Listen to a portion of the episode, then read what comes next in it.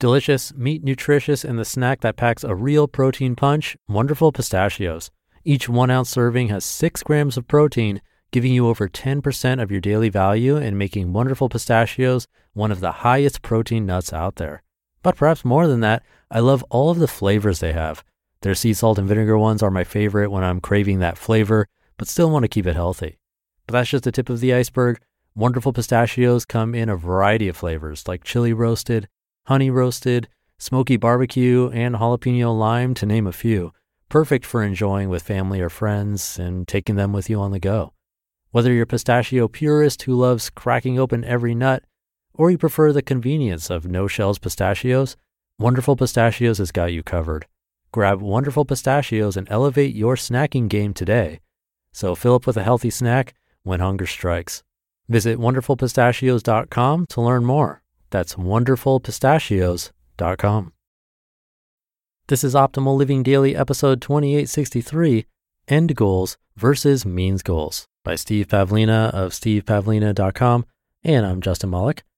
Happy Friday. Welcome to Optimal Living Daily or OLD, one of a few shows where we read articles to you. You can find the others by searching for Optimal Living Daily wherever you're hearing this. But for now, we're going to get right to it as we optimize your life. End Goals versus Means Goals by Steve Pavlina of stevepavlina.com. A common goal setting mistake, in my opinion, is to confuse end goals with means goals. End goals define outcomes where you're unwilling to compromise. They describe exactly what you want. Means goals, on the other hand, define one of many paths to reach your end goals. Here's a simple example. Let's say you want to see your favorite music group perform live in concert. That's an end goal. It defines your outcome. You want to be there in person and enjoy that particular experience. It's not a stepping stone to anything greater, and no substitute experience would produce the same result. Now, suppose a radio station is having a contest where the prize is two tickets to that concert, and you decide you want to win that contest. That's a means goal. Winning the contest is not the final outcome you're after, it's only one of many ways that could lead to you sitting at that concert. But if you don't win those tickets and fail at your means goal, you may still be able to achieve your end goal. You just need to find another way to get to that concert. Begin with the end in mind. Sometimes we get blocked on the path to our goals, but many times it's just the means goals that trap us. And if we stay flexible, we can plot an alternative route to the same ends. If you're a goal setter like me, take some time to review your list of goals and separate the end goals from the means goals. I keep my end goals on a separate list. My end goals don't change much at all. They represent outcomes I'm working towards, but I often revise my means goals in order to best fit my current situation. Before I separated my means goals from my end goals, I'd treat them both the same way. This will lead to unnecessary frustration when I couldn't meet a particular means goal. It's like getting really upset that I couldn't win those concert tickets in the radio contest. I get too attached to something that didn't matter. And while I was frustrated, I'd miss seeing other paths to achieve my end goals.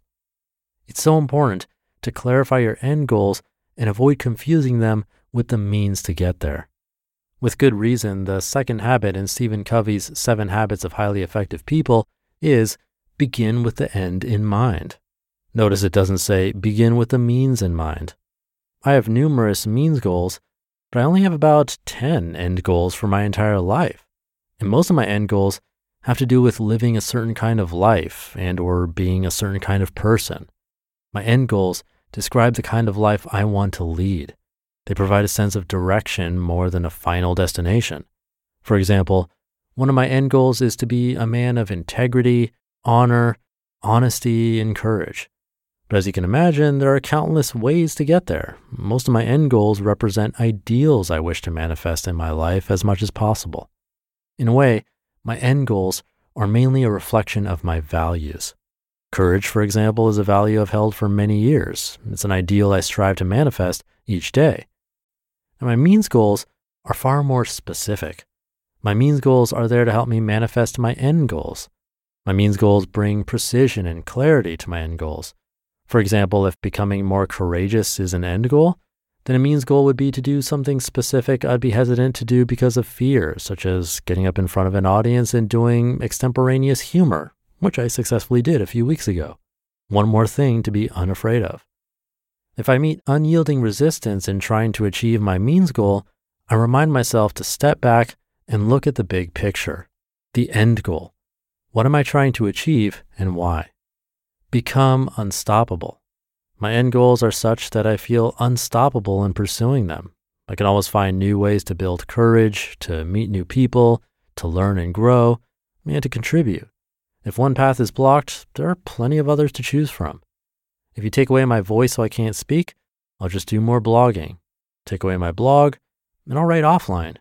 Take away my ability to write, and I'll find someone else to help me get the message out. The means are not nearly as important as the outcome. Writing, blogging, and speaking are merely means to an end, that of helping people grow. By having flexible end goals that connect with the manifestation and expression of your ultimate potential, it's nearly impossible to fail except by choice. Don't get so caught up in the pursuit of your means goals that you lose sight of the person you wish to become. Create and hold a vision of your ideal self in your mind. That vision then becomes the basis of all your end goals from which your means goals derive. You just listened to the post titled End Goals versus Means Goals by Steve Pavlina of stevepavlina.com. Thank you to Steve. He has a little clarification at the end, which I'll read for you now. Clarification The means goals can be set using a system like SMART specific, measurable, actionable, realistic, and time bound. The end goals don't fit this type of system, however. End goals work as ideals to move towards, and one of the reasons they must transcend the limits of a system like SMART goals is that they must be expansive enough that you can pursue them for a lifetime. Ironically, you'll never actually achieve your end goals in the sense that you achieve something specific and measurable and time bound. The end goals are there not to behave as to do items to be checked off, rather, they define the direction and scope of your life. They help define and shape your life path, not your final destination. The means goals are merely stops you choose to make along that path. So thank you again to Steve. A nice clarification there and something to think about when we set goals in our lives, if you choose to do so. We've heard some articles that go against goal setting, actually. So you have to figure out what works best for you. But I'll leave it there for today. Hope you're having a great Friday if you're listening in real time. And I'll see you tomorrow over the weekend where your optimal life awaits.